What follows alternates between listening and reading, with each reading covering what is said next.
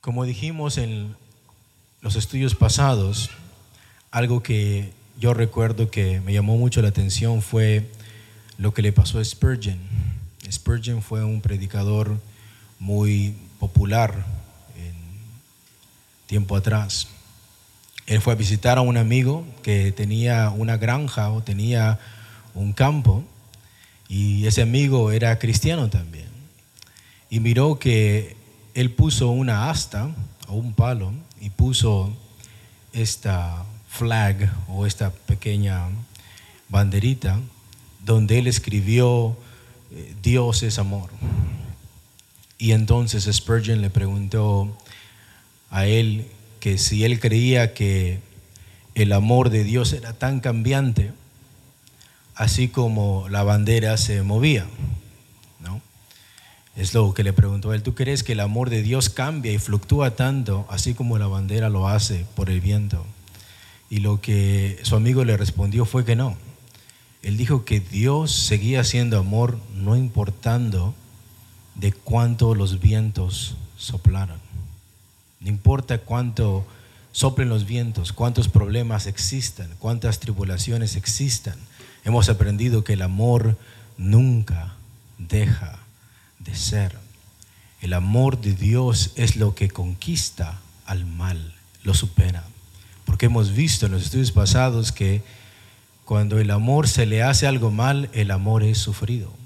Pero cuando el amor le toca actuar, el amor siempre es que es benigno. Cuando una persona eh, no ha practicado el amor de Dios, muchas veces podemos escuchar a personas que dicen, pues yo no tengo la necesidad de servir. Yo trabajo, gano mi dinero, no necesito de nadie.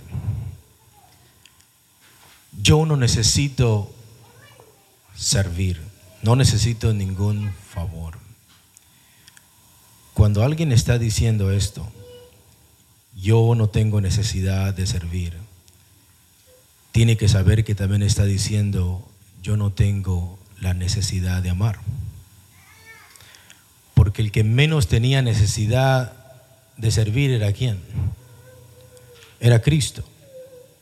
Cristo es Dios. Cristo no necesita de nosotros. Cristo es rey. Si todo el mundo va al infierno, ¿Cristo sigue siendo Dios? Sí. Si todo este mundo llegase a ser destruido, Él sigue siendo Dios. Sí. Si Él hubiese decidido no crear nada, Él seguiría siendo Dios. La persona que menos necesita servir fue Cristo. Pero cuando Cristo sirvió, no sirvió por necesidad, Él sirvió por amor. Y ese es el legado, ese es el ejemplo del creyente. Que cuando servimos, no servimos por necesidad solamente. La Biblia nos manda a servir por amor. Y con el amor de Cristo. Y teniendo esta introducción en nuestra mente, vamos a comenzar con la primera pregunta del día domingo, de este día. La pregunta es esta.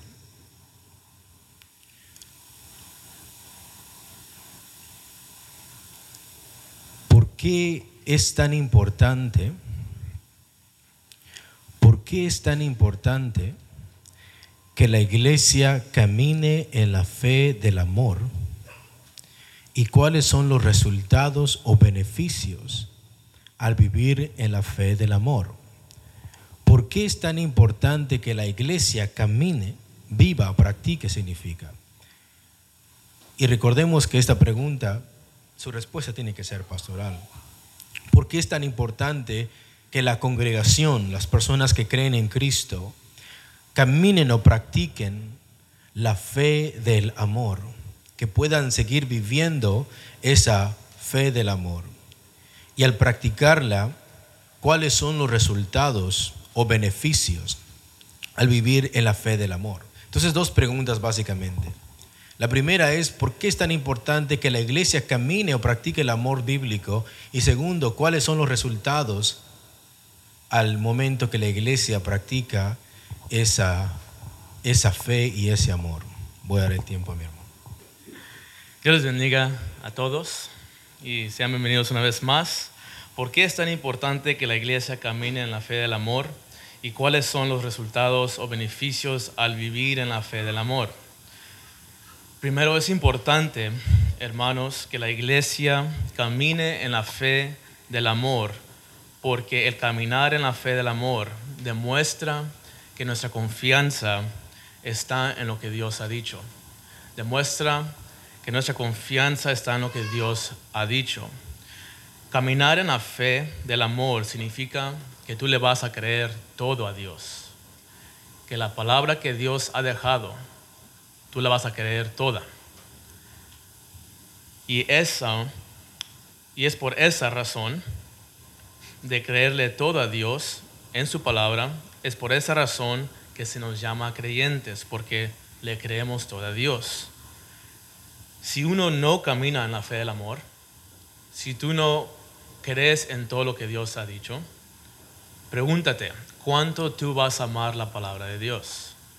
Si tú no le crees todo a Dios, if you don't believe everything that God has left in His Word, how much love will you have for His Word? ¿Cuánta confianza tendrás en las promesas de Dios? Will you trust in the promises of God? ¿Cuánta confianza tendrás en las promesas de Dios y acaso tendrás convicción para hacer lo que Dios ha dejado en su palabra? Al uno creerle todo a Dios es importante porque resultará en que amamos su palabra, confiamos en sus promesas y que vivimos con convicción en la palabra de Dios. Si la iglesia camina en la fe del amor, resultará en que cada uno creerá en lo que Dios ha dicho. Esta iglesia confiará en una sola cosa y es lo que Dios ha dejado en estas páginas de su palabra. No pondremos nuestra confianza en cualquier otra persona, sino en la persona de Dios y en lo que Él nos ha dejado en su Biblia.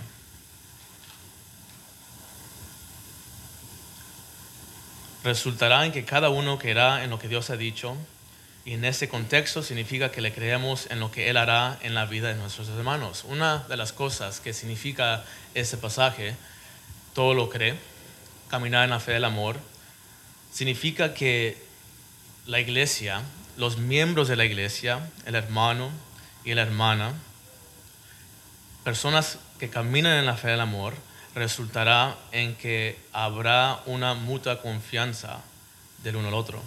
O perdón, perdón, uno de los resultados en que caminemos en la fe del amor será que cada uno buscará la santificación de su hermano o su hermana. La mutua confianza es otra cosa que vamos a ver más, más tarde. Para recalcar un poquito, una de las cosas, hermanos, que se va a mirar cuando uno camina en la fe del amor es que cuando tú y yo caminemos en la fe del amor, le vamos a creer todo a Dios en lo que Él ha dicho, en lo que Él ha dejado en su palabra. Y una de las cosas que Él ha dejado en su palabra, en lo que Él ha dicho, es que Él va a santificar a la iglesia. Él va a santificar a cada uno de aquellos que ha creído en Cristo. Ah, hemos sido santificados posicionalmente en Cristo, pero también somos llamados a ser santos. Hay un proceso en donde Dios nos va a cambiar. Y en creerle todo a Dios y caminar en la fe del amor significa que tú le vas a creer a Dios en eso. En que tú vas ahora a buscar la santificación de tu hermano o tu hermana porque tú le crees a Dios. Eso resultará en que tú buscarás la santificación de tu hermano o hermana.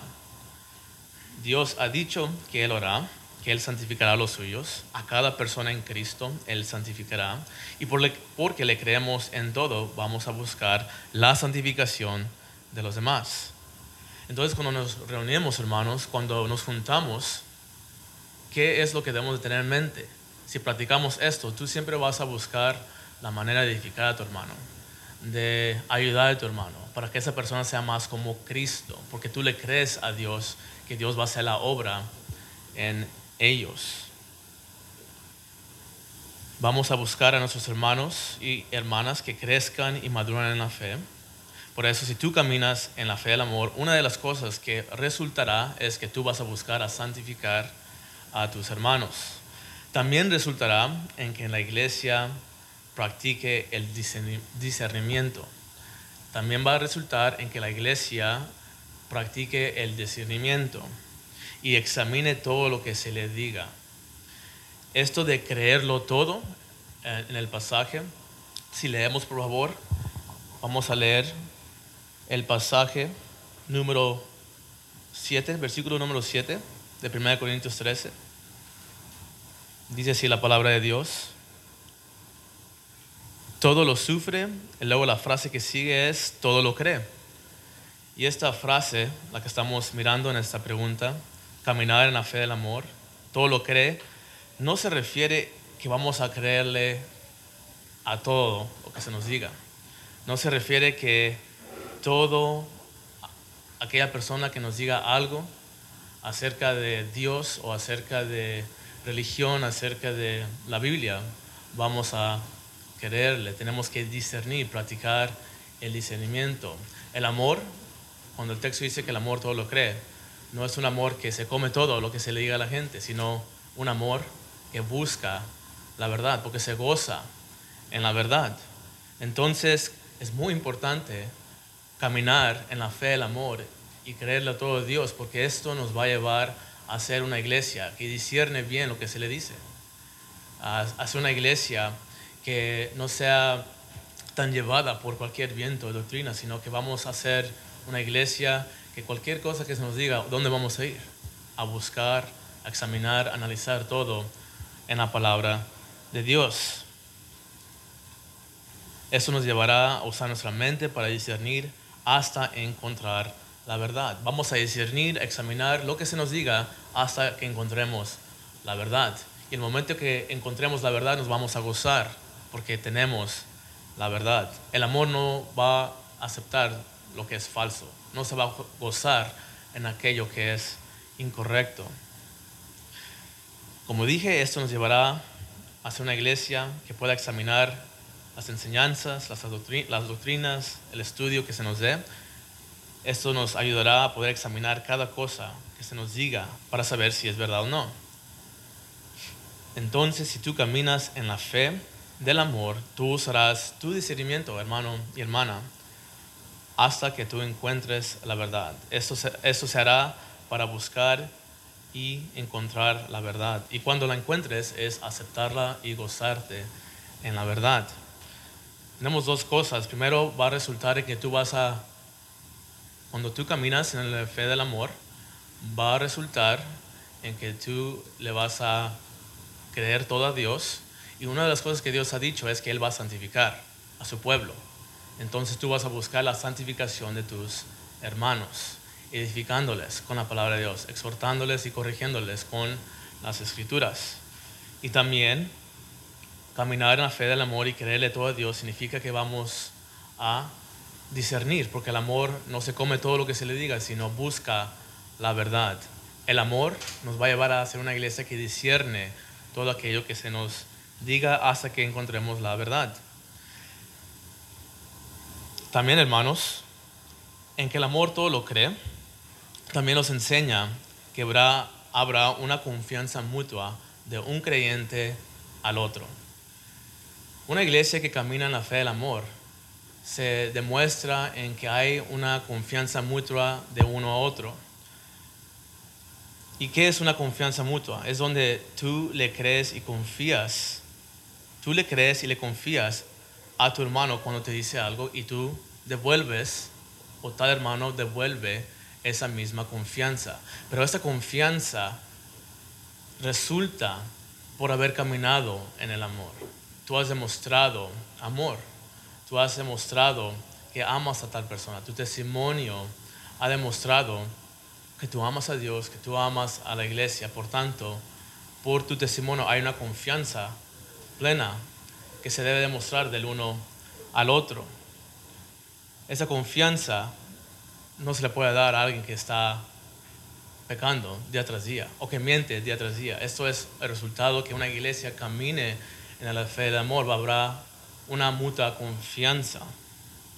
La iglesia debe ser el lugar donde hay más honestidad, donde hay más sinceridad, donde debe haber más confianza, donde los miembros de la iglesia deben demostrar esa confianza el uno al otro, al punto de que si alguien dice, esto me pasó, por tanto, no te pude contestar, el teléfono, le vamos a creer. O no pude llegar a cierto lugar porque eso me pasó, le vamos a creer, porque hay una confianza mutua que es el resultado de haber practicado el amor bíblico. Y esas tres cosas, hermanos, he aprendido que, que son muy importantes para poder, o son muy importantes y resultarán en tales cosas si practicamos el caminar en la fe del amor. Estas tres cosas es que tú vas a buscar santificación de tus hermanos, usarás discernimiento en lo que se te diga hasta que encuentres la verdad y que también habrá una confianza mutua dentro de la iglesia cuando caminamos en la fe del amor. Y eso es mi respuesta para esa pregunta, hermanos. Voy a volver a repetir la pregunta para que la tengamos en mente. Dice de la siguiente manera, ¿por qué es tan importante que la iglesia camine en la fe del amor y cuáles son los resultados o beneficios al vivir en la fe del amor? Y lo que yo podría decir que es muy importante, tan importante que el apóstol Pablo lo escribe como, lo menciona como el camino más excelente. Recordemos que eh, la iglesia de Corintios estaban buscando los dones que para ellos eran superiores, como el hablar en lenguas, profecías, pero Pablo dice, yo muestro un camino más excelente. Y empieza en el capítulo 13 y versículo primero diciendo, si yo hablase lenguas humanas y angélicas y no tengo amor, nada soy. Si repartiese todos mis bienes, de nada me sirve. Si aún si repartiese, aún si diese mi cuerpo para ser quemado, eso no sirve de nada. No sirve de nada si hacemos buenas obras.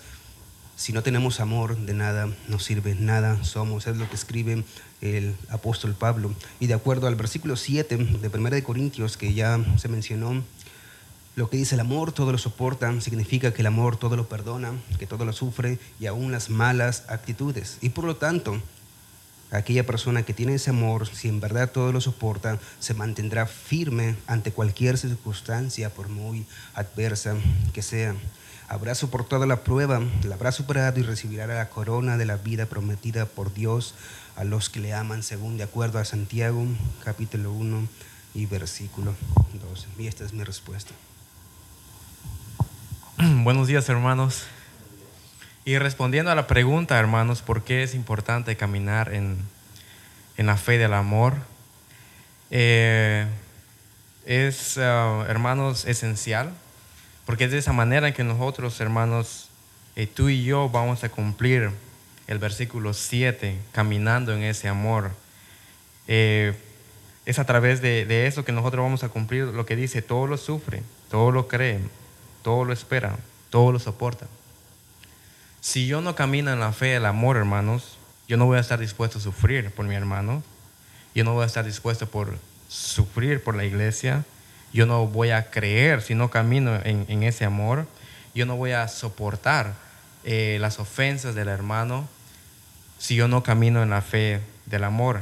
Entonces, si la iglesia camina en la fe del amor, soportará todo por fe en Cristo Jesús, hermanos. La obra es de Cristo Jesús y no nuestra. Caminará, soportará todo por fe en Cristo y en beneficio de los hermanos. Eso pasa cuando caminamos nosotros eh, en la fe del amor. ¿Y en qué beneficia esto? ¿En qué me beneficia a, la iglesia, en qué beneficia a mí el caminar en la fe del amor.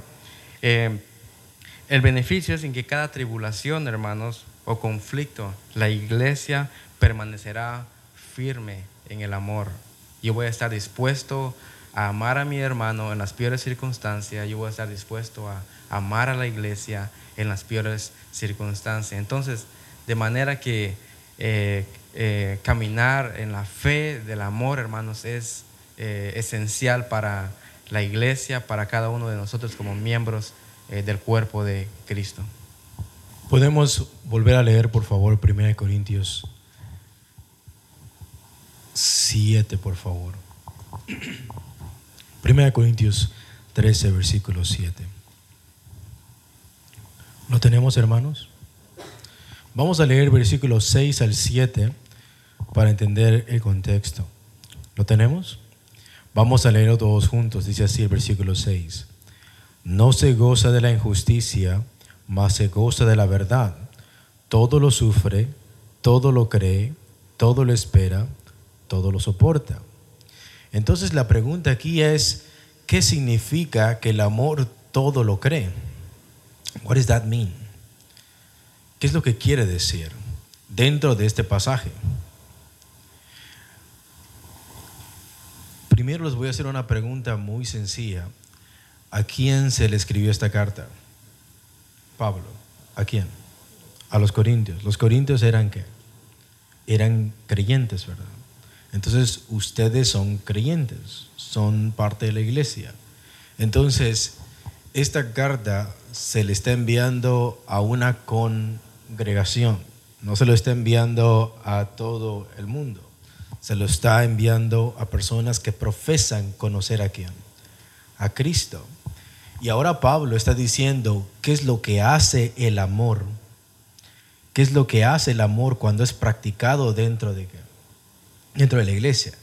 Entonces, ¿qué es lo que hace el amor bíblico cuando es practicado? Si tú practicas el amor de Dios y yo practico el amor de Dios, ¿qué es lo que va a hacer el amor de Dios en mi vida? Y es que el amor de Cristo lo que va a hacer en nuestras vidas es que no se va a gozar de la injusticia, no se va a gozar de lo que es inicuo, de lo que es malo, de lo que es inmoral. No va a aplaudir la inmoralidad, pero siempre se va a alegrar en lo que es que verdadero. Y el amor de Dios, dice el texto, que todo lo sufre y también el amor de Dios todo lo que todo lo cree. Entonces, entre más tú practiques el amor de Dios, vas a comenzar a vivir en la fe del amor. La palabra creer es sinónimo de fe. ¿Qué es la fe para las personas que no lo sepan? La fe, según bíblicamente, es confianza, es creerle a alguien. Eso es fe. Entonces, cuando el texto bíblico está diciendo aquí, que el amor todo lo cree, no está diciendo que el amor todo lo cree ingenuamente, o sea que es gullible. No significa que el amor lo cree todo simplemente, todo lo que le dicen, él lo cree todo. Hay un contexto. Segundo, el amor cuando el texto dice que el amor todo lo cree, no significa que lo cree todo donde no hay fundamento where there is no solid foundation. El texto no está diciendo que el amor cree todo sin que no haya ninguna evidencia donde pisar. No está diciendo eso. Entonces, dos cositas que ese texto no quiere decir. No quiere decir que el amor sea ingenuo, que todo lo que le digas va a creerlo. No, no quiere decir eso. Porque sabemos que el texto no se goza no, el amor no se goza de la injusticia, sino que se goza siempre de qué? De la verdad. Por tanto, el amor bíblico nunca va a ser gullible, nunca va a ser ingenuo. Segundo, el amor de Dios todo lo cree, pero no significa que va a creerlo todo donde no hay un terreno donde pisar, donde no hay un fundamento. Les voy a poner un ejemplo, y lo estoy extendiendo porque hay personas nuevas y posiblemente algunas palabras ustedes no las tengan bien en claro como la palabra fe. Supongamos que está un joven donde su casa se está incendiando, a tal punto que él está arriba en el techo y no puede brincar porque el humo es tan grande que no puede mirar para dónde brincar. Si brinca para un lado o para otro, hay muchas probabilidades de que él muera, pero no se puede quedar en la casa tampoco porque la casa se está incendiando. Entonces, él si él se aventara, él daría un paso de fe, pero a ciegas. porque no hay un fundamento. Aventarse de este lado, del otro lado, da lo mismo, no sabe qué es lo que le va a pasar. Es un acto de fe ciego. Pero ¿qué pasa si de pronto escucha la voz del Padre y dice, hijo, aviéntate que yo te agarro? Ahora Él tiene una razón y un fundamento por el cual creer. Él no puede mirar dónde va a caer, pero su Padre sí. Él no sabe qué es lo que está adelante porque hay humo, pero ha confiado en alguien, ha tenido una fe en alguien y esa fe en alguien es quién? Su Padre. Y supongamos que este muchacho tenga dudas y diga, pero yo no te puedo ver, pero el Padre le diga, pero yo sí. Luego, a pesar de que el Hijo no pueda ver al Padre, el Padre sí lo puede ver. Entonces este hombre, este muchacho, va a brincar, va a dar un paso de qué? ¿Cómo se llama eso? Fe. Pero este paso de fe no lo hace donde no hay un qué? Fundamento. Existe un fundamento. ¿Y cuál es ese fundamento? La voz de su qué? De su padre. Entonces también el amor tiene una fe. El amor todo lo que, todo lo cree. Pero ¿a quién le cree? No le cree a los hombres. El amor le cree todo a quién? A Dios, ¿lo entendieron? Dios es el que nos da promesas. Dios es el que nos da garantías. Dios es el que nos promete muchas cosas en la palabra de Dios. Y el amor lo que hace es que le cree todo a quién. Le cree todo a Dios. Notemos esto, si tú no crees en Dios, de todas maneras le vas a creer a otra persona. Pero lo que hace el amor de Dios distinto es que el amor de Dios tiene fe totalmente en quién? En Dios. Cada cosa que sale de este libro es la palabra de quién? La palabra de Dios. Y lo que hace el amor bíblico dentro de la persona cuando lo practica es que comienza a creerle todo a quién? A Dios, no a los hombres los hombres pueden cambiar. Hay hasta una cita de la ciencia que dice, el hombre siempre afirma, la, la, la ciencia siempre duda. Lo que hoy es ciencia, mañana no puede ser ciencia. Lo que único que no cambia, según la escritura, es que es la palabra de Dios. Es un fundamento firme. Y lo que hace el amor bíblico es que le cree todo a Dios. Luego, si tú practicas el amor de Dios, le vas a creer todo a quién? A Dios. Ahora, por eso les digo, estoy un poquito, hablando un poquito lento, pero quiero que lo entiendan. Entonces, que levante la mano aquí cuántos son cristianos. Han creído en Cristo. Muy bien. Pongamos atención. Si tú eres un cristiano y amas a Cristo y practicas el amor bíblico, cada vez que estudies la palabra, cada, vez que escuches predicaciones que estén de acuerdo a la palabra de Dios, tú vas a comenzar a incrementar en una fe más ferviente a la palabra de quién? De Dios. Ahora la pregunta es, ¿cuál es el resultado de eso en la iglesia?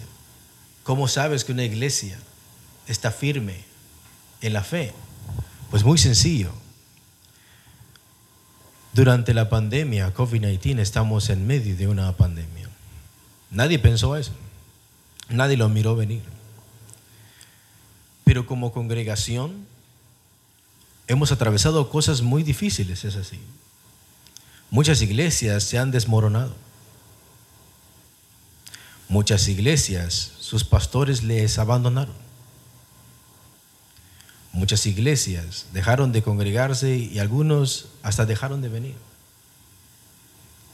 Pero ¿qué es lo que hace el amor bíblico dentro de una congregación que cree en la palabra? Es que se mantiene unida. Esos son los efectos del amor que bíblico.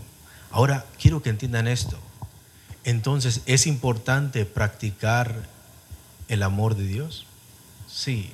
Ahora, si tú lo practicas y yo lo practico, si tú eres creyente y yo soy creyente, significa que entonces este amor va a ser recíproco.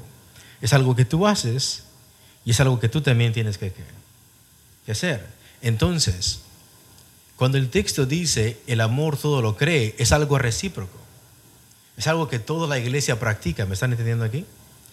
Luego, si tú practicas la verdad y yo practico la verdad, ¿cuál es el efecto de eso? Que te voy a creer a qué? A ti. Ese es el efecto del amor. Si tú vives en el amor de Dios, tú siempre tienes que decir que la verdad. Tú siempre tienes que decir la verdad. Siempre tenemos que ser sinceros. O sea, lo que hablamos realmente es lo que es. Tenemos que ser honestos. Esa es la práctica del amor de Dios. Y entre más honesto seas, tú me estás dando un fundamento donde yo puedo pisar. Y si tú sigues siendo más honesto, más sincero y más verdadero, ¿qué efectos crees que va a tener en la congregación? Es que todos vamos a creer en el uno del otro. Cuando tú dices que no puedes venir, yo creo que no puedes venir. Porque sé que no es una excusa, porque sé que me estás diciendo que la verdad. Cuando dice alguien que no pudo venir porque está enfermo, yo creo que es así, porque el amor todo que todo lo cree y por eso es importante que siempre digamos que la verdad. Cuando alguien dice que no puede servir en esto, por X o Y razón, tienes que estar diciendo la verdad. Porque el momento que dices la verdad, hay un fundamento por lo cual la otra persona comienza a creer en quién. En ti. Y entre más caminemos en esa honestidad y en esa sinceridad, la iglesia lo va a creer que todo, pero no donde no hay un fundamento, sino donde hay confianza donde hay sinceridad. Y hermanos queridos, yo sé que eso casi es una predicación, pero quiero que entiendan esta parte. ¿Cuánto necesitamos que dentro de nuestros templos practiquemos la sinceridad, la honestidad y la verdad? ¿Cuán importante es esto? Es interesante que dentro de la iglesia católica los padres estén tan tan preocupados por hacerle la primera comunión a sus hijos o bautizarlos, tan preocupados de llevarlos a un cura que les moje la cabeza, los bautice, o haga la primera comunión, o la confirmación. Sin embargo, muchos de los católicos no tienen la confianza de dejar su hijo a solas con un cura. ¿Por qué? por las tantas veces que se ha escuchado que tales personas, entre comillas, que dicen que sirven a Dios, han violado a esos que, a esos niños. Luego, se supone que cuando tú vas a la congregación, tú llevas a tus hijos pensando que es el mejor lugar donde tus hijos pueden estar. Por eso no llevas a tus hijos a un lugar donde hay mucha vandalismo, donde existe mucha, mucho crimen, mucha violencia, porque sabes que le va a pasar algo mal a tu hijo. Tú vienes a la congregación pensando que es el lugar donde más se te va a decir la verdad, donde más sincero vas a ser contigo, donde más vas a estar seguro. Porque si algo el cristiano tiene que practicar es que es la verdad. Por eso es importante que, los cristianos, que la congregación practique la sinceridad y la verdad. Entre más hagamos eso, vamos a comenzar a confiar y a creer el uno y del otro. Y así debe de ser en la congregación. Si yo volteo mi espalda, yo confío, yo confío que no vas a atravesar mi espalda.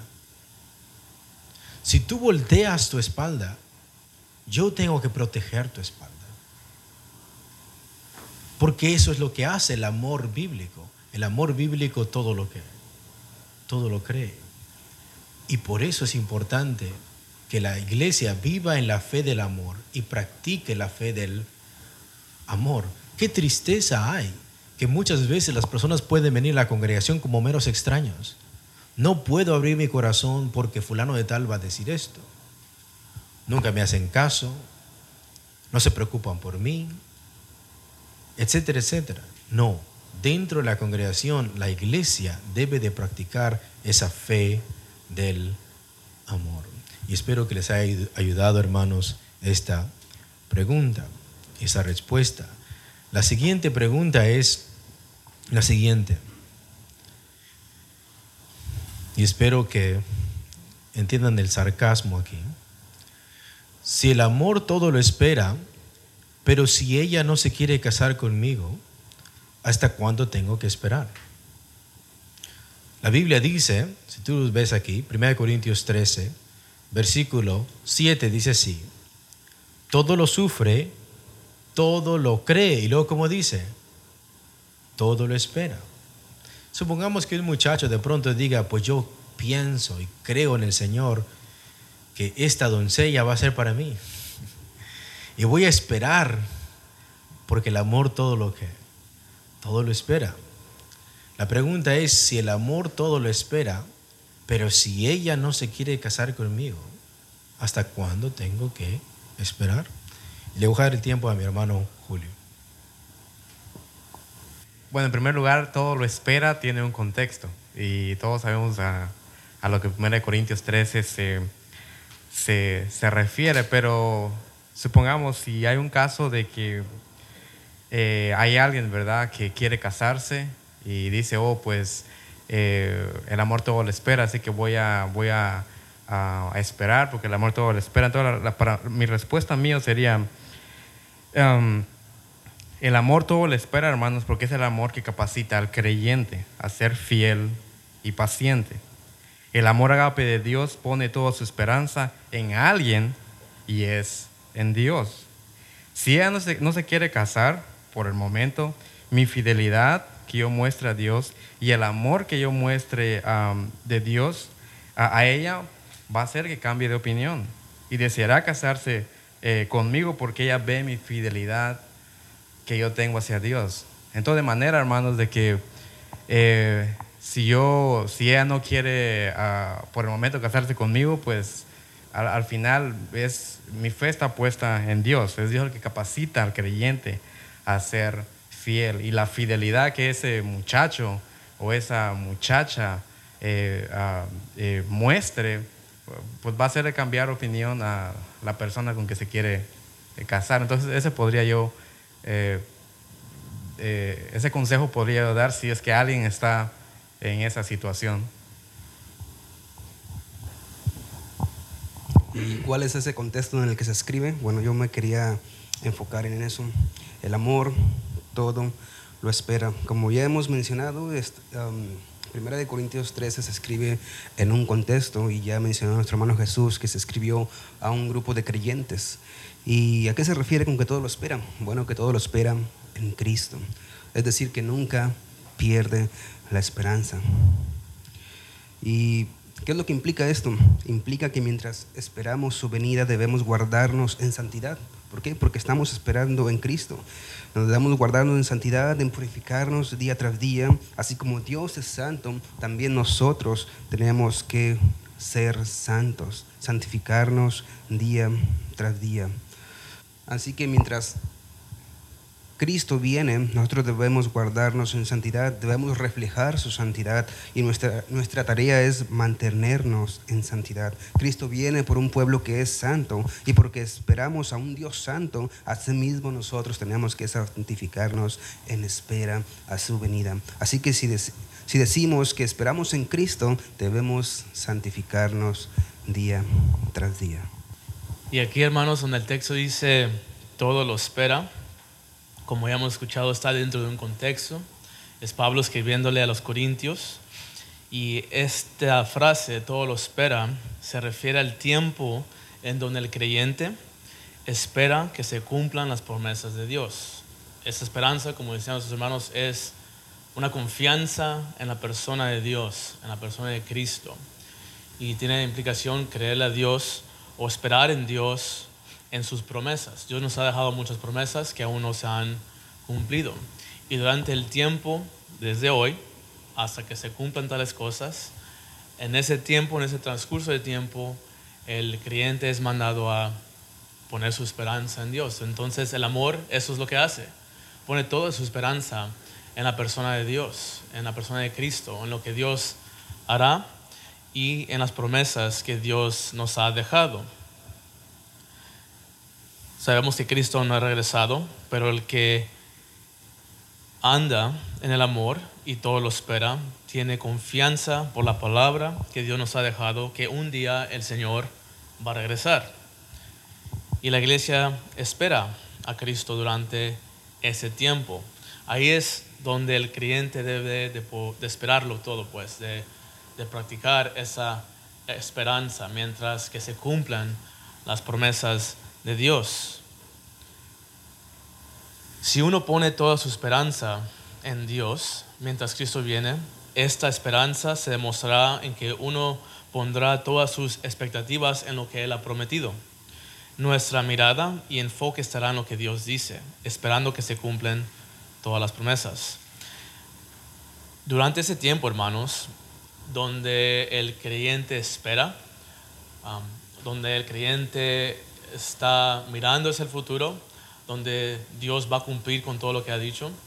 Por ejemplo, la venida de Cristo, Cristo no ha regresado, Él va a venir pronto y confiamos en esto. Tenemos esa confianza y esperamos en esa promesa de Dios. Pero durante esa promesa, ¿qué es lo que debemos de hacer tú y yo? Y es caminar en la fe del amor, perdón, caminar en el amor y es que esto nos va a llevar a esperarlo todo. Si tú y yo caminamos en este amor, nos va a llevar a esperar en lo que Dios ha dicho. Pero este esperar no es algo que vamos a quedarnos con las manos cruzadas como creyentes. No es algo donde tú y yo solo vamos a estar pasivamente esperando la venida de Cristo. Durante ese tiempo donde vamos a esperar que se cumplan las promesas de Dios, tú y yo vamos a buscar purificarnos, como se ha dicho eh, el apóstol Juan en 1 de Juan 3, dice que todo aquel que guarda esa esperanza de la venida de Cristo se purifica. Y la razón que él da es porque Cristo es puro. No estamos esperando un Cristo inmundo, pecador, estamos esperando un Cristo santo, ah, sin pecado. Por tanto, la manera que vamos a demostrar que todo lo esperamos es que vamos a purificarnos, vamos a apartarnos del mal y nos vamos a consagrar a Él. Esa sería mi respuesta a esta pregunta. Voy a volver a repetir la pregunta porque quiero aclarar algunas cosas. Dice eh, la pregunta de la siguiente manera. Si el amor todo lo espera, por favor vayamos a 1 Corintios 13, versículo 7, dice así, el amor todo lo sufre, todo lo cree, y luego como dice, todo lo espera. Entonces vemos que el texto bíblico dice que el amor todo lo que, todo lo espera, ¿verdad? Entonces, si el amor todo lo espera, pero si ella, aquí está hablando un hombre, pero what happened if she, pero si ella no se quiere casar conmigo, ¿hasta cuánto tengo que esperar? Quiero, esta pregunta la puse así, yo sé que es algo ah, chistoso, pero quiero que con esto nosotros aprendamos a pensar. Primero, como hemos escuchado a nuestros hermanos, Primera de Corintios tiene un contexto, ¿sí o no? ¿Sabes qué significa contexto? La información que existe alrededor de este capítulo. Existe una razón, existe un motivo, existe una, una parte donde se escribió, donde nos dice de qué se trata. Primera pregunta. Primera Corintios 13 está hablando o está dirigido a matrimonios? No. Segundo, 1 Corintios 13 está dirigido para que tú puedas eh, buscar novio. Tercero, 1 Corintios 13 se escribió para una congregación que tenía problemas. Sí, entonces yo no puedo utilizar 1 Corintios 13 y torcerlo y decir, el amor todo lo espera, therefore I'm gonna wait for you no matter what. ¿Por qué? ¿Por qué no puedo decir si el amor todo lo espera? Yo me gusta esa muchacha, ni siquiera le he hablado, estoy llorando para que diga que sí. El amor todo lo espera, yo voy a seguir ayunando, aleluya. Voy a seguir orando por ella, le voy a seguir mandando mensajes hasta que me diga que sí, porque el texto dice que todo lo espera. No, lo que ha probado aquí es que estás torciendo que estás torciendo el pasaje. El texto dice que todo lo espera en un contexto diferente a lo que tú estás tratando de qué? ¿Qué decir? No tiene nada que ver el noviazgo, el matrimonio, el 14 de febrero. No tiene nada que ver con 1 Corintios ¿qué? 13. Ahora, veamos otro contexto. Vayamos por favor a 1 Corintios 7. 1 Corintios 7, por favor. ¿Ya entendieron qué es el contexto? Es la información que está alrededor del pasaje del versículo, que nos brinda información del por qué, o el motivo, la razón del por qué se escribió tal cosa. Miremos lo que dice 1 Corintios 7, ¿lo tenemos? Dice así, quiero que lo tengamos todos. Amén. ¿Sí? Dice así, en cuanto a las cosas de que me escribiste, bueno le sería al hombre no tocar mujer. Pero a causa de las fornicaciones, cada uno tenga su propia mujer y cada una tenga su propio marido. Pregunta, este texto está hablando, está hablando del amor bíblico dentro de la congregación o está hablando acerca de los solteros si se casan o no. ¿Ves que 1 Corintios 7 está hablando acerca de casarse o qué? O no casarse. Si tú quieres saber cuándo es bíblico casarte, por qué te tienes que casar, no tienes que ir a 1 Corintios 13. Tienes que ir a qué? A 1 Corintios 7. Porque el texto dice, a causa de las fornicaciones, a causa de las relaciones ilícitas que muchas veces se hacen fuera del matrimonio, es mejor que cada uno tenga su propia mujer y cada una tenga su propio qué. Ahí sí está hablando de matrimonio, ahí sí está hablando de parejas, pero no lo está diciendo en 1 Corintios que 13. Ahora vayamos por favor a Efesios capítulo 5, por favor. Está un poquito más adelante. Efesios 5. Versículo 21. Hasta el versículo 25. ¿Lo tenemos? Mira lo que dice. Efesios 5, 21 al 25 dice así. Someteos unos a otros en el temor de Dios. Las casadas estén sujetas a sus propios maridos como al Señor. Porque el marido es cabeza de la mujer, así como Cristo es cabeza de la iglesia, la cual es su cuerpo y Él es su Salvador. Así que como la iglesia está sujeta a Cristo, así también las casadas lo estén a sus maridos en todo. Maridos, amar a vuestras mujeres, así como Cristo amó la iglesia y se entregó a sí mismo por ella. Pregunta, ¿este capítulo está hablando de matrimonio, sí o no? Sí, está hablando de la esposa y está hablando de qué? Del esposo. Ese es otro que contexto. Si yo quiero saber cómo amar a mi esposa, tengo que ir a Efesios capítulo 5. Si yo quiero saber cuándo casarme o por qué razones casarme, tengo que ir a 1 Corintios 7. Pero si yo quiero saber cómo debo de amar bíblicamente a mi hermano dentro de la congregación, ¿a dónde tengo que ir? 1 Corintios 13. Luego vayamos a 1 Corintios 13, por favor. Yo sé, hermanos, que para algunos de ustedes es algo muy básico, pero posiblemente para algunos esto pueda ser algo muy importante que aprender el día de hoy.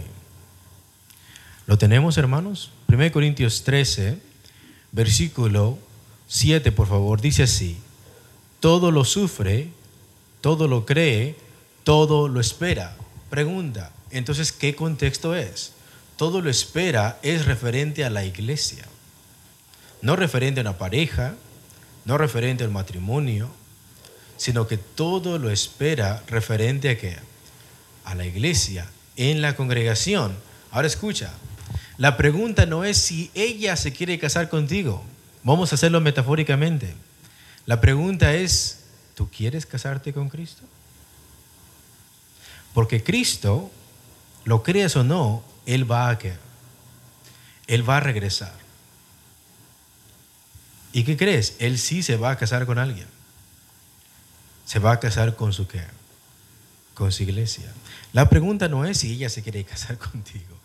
La pregunta es si tú estás dispuesto a serle fiel a quién? A Cristo. Y aquellos que practiquen el amor bíblico, todo lo van a que a esperar. Están esperando la venida de quién? De Cristo. A eso se refiere, que la congregación toda espera la venida de Cristo. Ahora la pregunta es, ¿cómo es esta espera? Esta espera no es silenciosa, ni es petrificada, no es solidificada o fosilizada, no es que te quedas así. Y me voy a cerrar en un cuarto hasta que venga quien. Cristo. No es este tipo de espera. No es que estás frisado, como se dice en Spanglish. No es eso. No es, un, no, es un, no es una espera silenciosa donde el creyente está en neutral. Solamente está esperando. No es una pérdida de tiempo. El todo lo espera aquí está cargado de actividades. Todo lo espera en las promesas de Dios. O sea, la persona cree que Cristo va a qué? Cristo va a regresar. Y por tanto, aquí, todo lo que le pasa en este mundo, su fe nunca va a desmayar porque todo lo que, todo lo espera. Pero escucha, eso tiene una doble espada, una doble, ah, un doble filo. Si tú todo lo esperas, si tú esperas a Cristo, significa entonces que tu esperanza no está aquí, sino que está en los cielos. Luego, ¿dónde vas a invertir tu tiempo, tu dinero? ¿Dónde vas a invertir tus fuerzas? ¿A dónde? En el reino de Dios. Porque el amor todo lo que, todo lo espera. Si yo espero a Cristo, entonces sé que este, este lugar donde estamos vamos de paso. Somos peregrinos. Y por tanto yo sigo esperando, tengo una expectación, una expectativa de que Cristo va a venir va a venir por su iglesia y por tanto yo lo espero. Y si yo lo espero, entonces yo sé que en este mundo no es el lugar, no es el lugar donde hacer riquezas. La persona hace obras donde él está invirtiendo en el reino de qué? De los cielos, dando de comer a los pobres, ayudando al ministerio de la congregación, eh, haciendo obras de caridad, sirviendo a los hermanos, sirviendo en sus dones, sirviendo los unos a los otros, etcétera, etcétera. Por eso se han abierto hospitales por eso se han abierto colegios cristianos, porque las personas, los cristianos, están esperando la venida de Cristo, siendo fieles en su qué, en su llamado. Y segundo, esta esperanza no es una esperanza, como decía Matthew Henry, no es una esperanza de los inicuos, no es una esperanza de los que se deleitan en el pecado. Porque si yo les digo el día de hoy, ¿cuántos esperan la venida de Cristo? La mayoría de ustedes me diría, claro. Pero ¿cómo sabes que una persona está esperando la venida de quién? De Cristo. Si tú vas a la Mexican Pulga, si tú vas a la flea market y le preguntas a esas personas, ¿esperas la venida de Cristo? La mayoría de ellos te va a decir que qué. Vendiendo películas piratas. Pero ¿cómo sabes que una persona realmente está practicando el amor de Dios y está diciendo todo lo espero? Porque esta esperanza es una esperanza santificadora. O sea, se ve que esta persona está esperando a quién? A Cristo, porque se aparta del mal y se consagra más a quién. Y eso no es inventado. Podemos ir por favor a Primera de Juan, capítulo 3.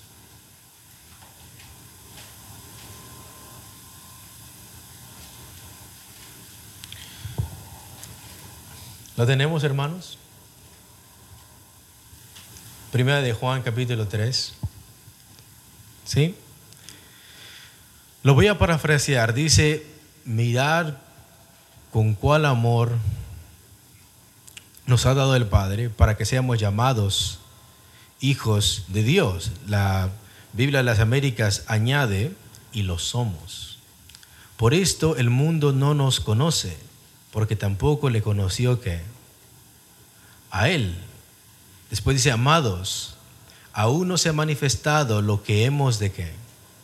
De ser. Pero escucha, pero cuando Él se manifieste, seremos semejantes que a Él. Y después dice, y todo aquel que guarda esta esperanza, ¿qué es lo que hace? Y todo aquel que guarda esa esperanza, ¿qué es lo que dice el texto? Se purifica a sí mismo, así como Él es que, así como Él es, puro. Entonces, si tú estás esperando la venida de Cristo, todo aquel que guarda esta, esta esperanza, ¿qué es lo que hace? Se purifica, se consagra. Y la consagración es en dos formas. La persona se aparta del mal, pero ahora entrega su vida a quién? A Cristo. Me voy a apartar de lo que es inmoral, me voy a apartar de lo que es malo y voy a entregar mi vida a quién? A Cristo. Me voy a consagrar en su palabra entonces la santificación tiene dos fases. Una negativa, donde te apartas de lo malo, pero otra positiva, donde buscas lo bueno, buscas lo santo. Y la persona que todo lo espera, lo vas a mirar en su vida en santificación. Cada año vas a mirar que esa persona vive más en qué? En santidad. Cada año vas a mirar que esa persona se está purificando cada año vas a mirar que esa persona está creciendo en la fe. Vas a mirar que es más amorosa, vas a mirar que es más humilde, vas a mirar que esa persona va a comenzar a servir, va a tener un ministerio, va a comenzar a servir en sus dones. ¿Por qué? Porque realmente esa persona espera a quién? A Cristo. Pero si alguien dice, pues yo no espero a Cristo, ¿qué crees? Cristo va a, a regresar y solo aquellos que viven en el amor de Dios, todo lo van a, a esperar. Espero, hermanitos, que les haya quedado claro esta, esta, esta pregunta. Y la última pregunta y terminamos. Vamos a saltarnos a la pregunta 12 y dice así. ¿Por qué el predicar continuamente del amor de Dios no es sinónimo de consentir los pecados o la carnalidad de la iglesia? en muchos ministerios, en muchos pastores, se escucha decir que la iglesia no predica del pecado, de la santidad, y solamente predica del amor de Dios porque le soba la espalda a quienes, a sus miembros. Este, en esta congregación se predica puro amor porque el pastor tiene miedo de predicarles qué? Del pecado entonces vamos a mirar por qué es incorrecto tener esa forma de pensar. ¿Por qué el predicar continuamente del amor de Dios no es sinónimo de consentir los pecados o la carnalidad de la iglesia? Mucha gente piensa así. Piensa que entre más predicas del amor de Dios es porque no quieres confrontar a los hermanos con su, con su pecado o porque estás consintiendo sus pecados. Pero ¿por qué el predicar continuamente del amor de Dios no es sinónimo de consentir los pecados o la carnalidad de la iglesia. Y le voy a pasar el, micrófono a mi hermano Sabino.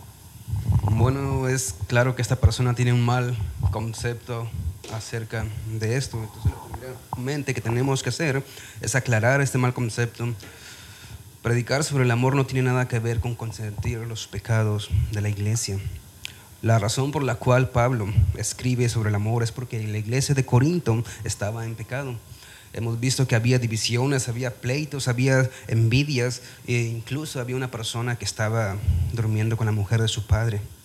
Y ante toda esta situación, Pablo escribe sobre el amor, no para consentirlos, sino más bien para que sigan en amor, para que, para que no sigan igual, de la misma manera como estaban viviendo, sino para que cambien, para que maduren en la fe, para que se santifiquen y para que terminen todas estas divisiones en las cuales ellos estaban y permanezcan unidos en amor, en comunión los unos con otros. Por lo tanto, el predicar del amor unifica, santifica y madura y no tiene nada que ver con sobarle la espalda.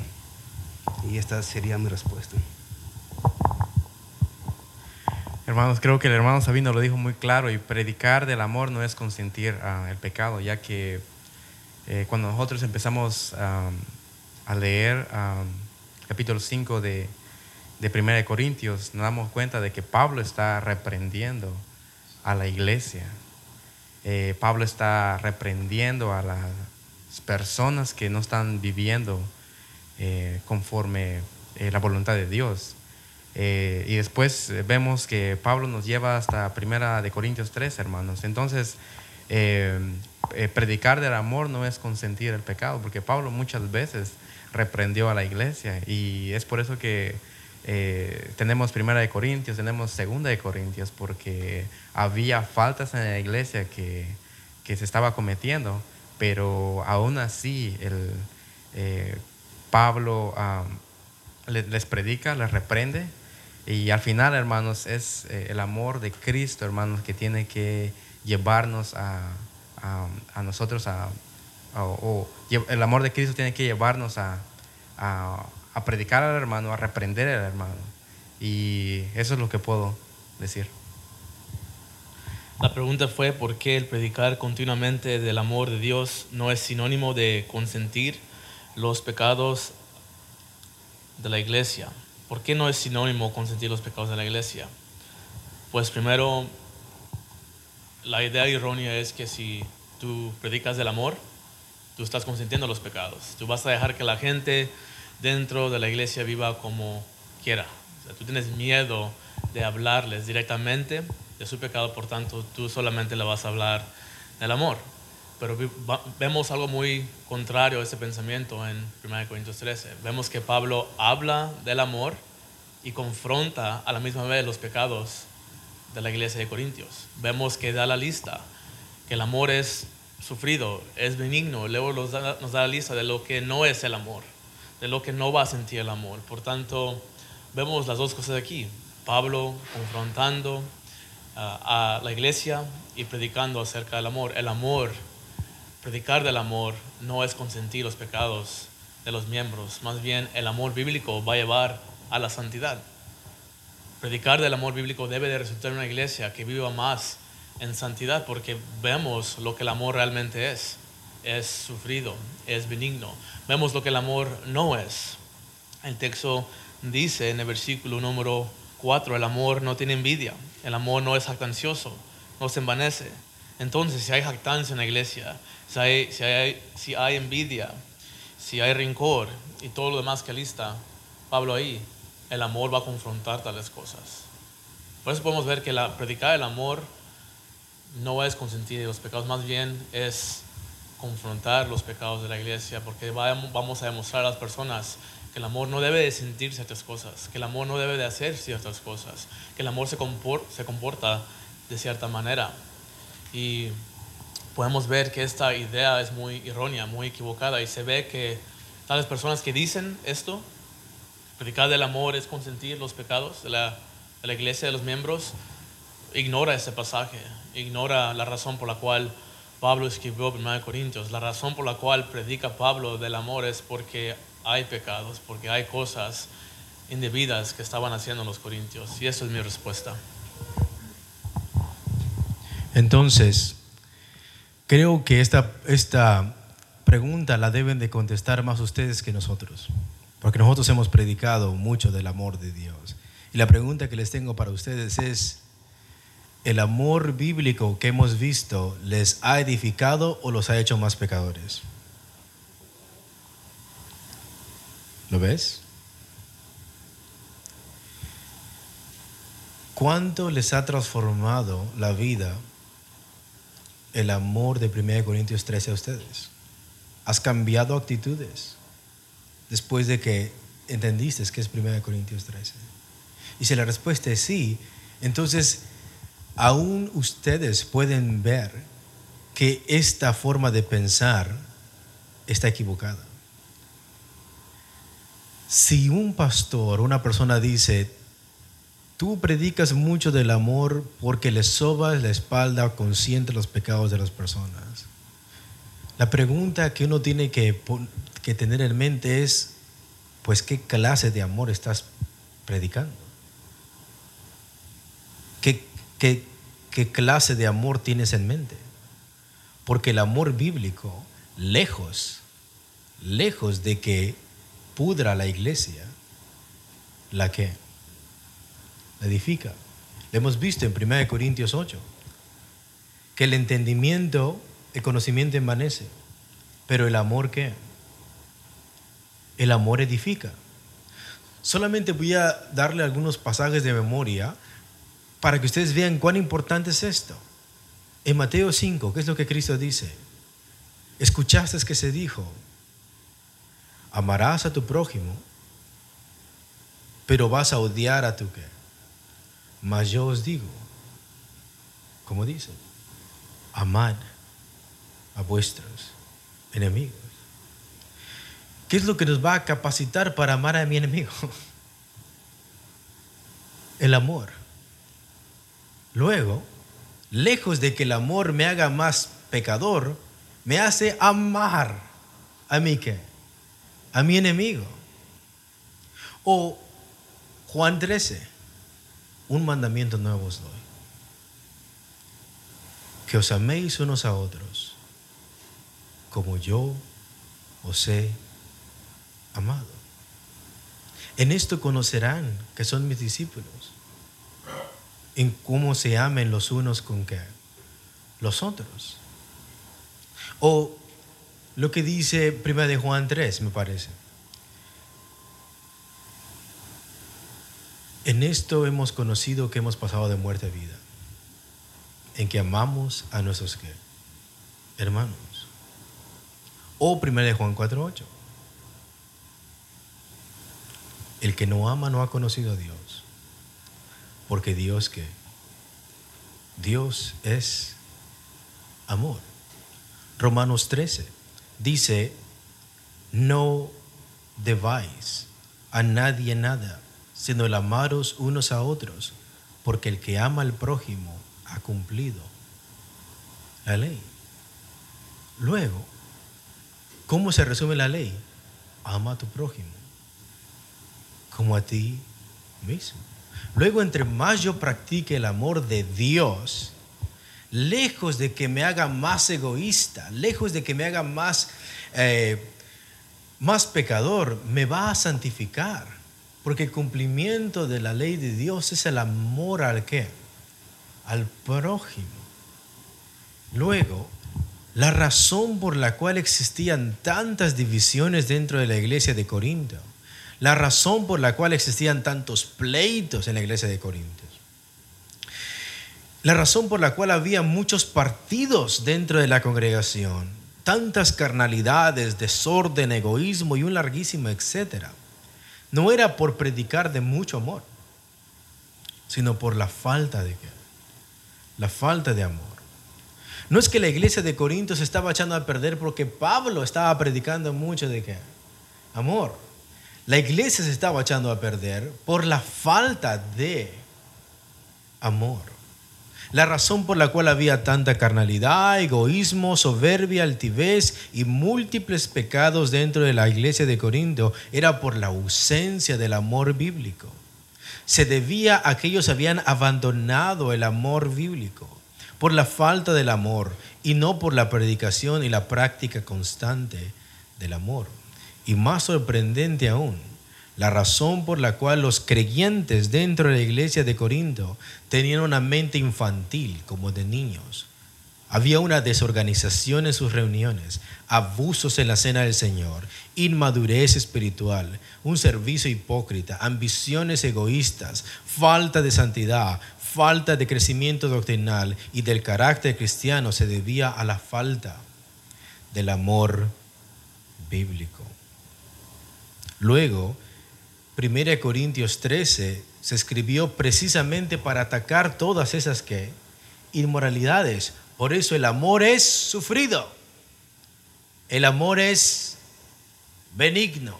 El amor no tiene que envidia. El amor no es jactancioso. El amor no se envanece o no se infla como un ¿qué? sapo. El amor no busca lo suyo, no se irrita, no guarda rencor, todo lo sufre, todo lo espera, todo lo cree, todo lo soporta. El amor nunca deja de caer. Nunca deja de ser, no se goza, dice el texto, de la injusticia, más se goza de la verdad. Luego, lo que hace el amor bíblico no es apoyar a los pecados de la gente, sino que los hace renunciar a los pecados y los hace edificar los unos a los otros. Entonces, si tú vives en pecado, si tú estás alejado de Dios, si tú eres muy soberbio, si tú eres muy altivo, a ti lo que te falta es que es el amor bíblico. Si tú no estás dispuesto a servir y pones un montón de excusas, a ti lo que te falta es amar, pero no amar como el mundo, sino amar como quien amor, amar como Cristo. Nos falta Cristo, nos falta practicar su amor. Y entre más practiquemos el amor bíblico, entre más practiquemos el amor los unos con los otros, mayormente vamos a ver a Cristo en nuestras congregaciones y menos del pecado. Menos de mí vas a ver y más de Cristo vas a mirar en cada uno de nosotros. Vamos a inclinar nuestro rostro, hermanos, y espero en el Señor que todo esto les haya ayudado a ustedes, porque a nosotros nos ha ayudado tremendamente. Vamos a orar.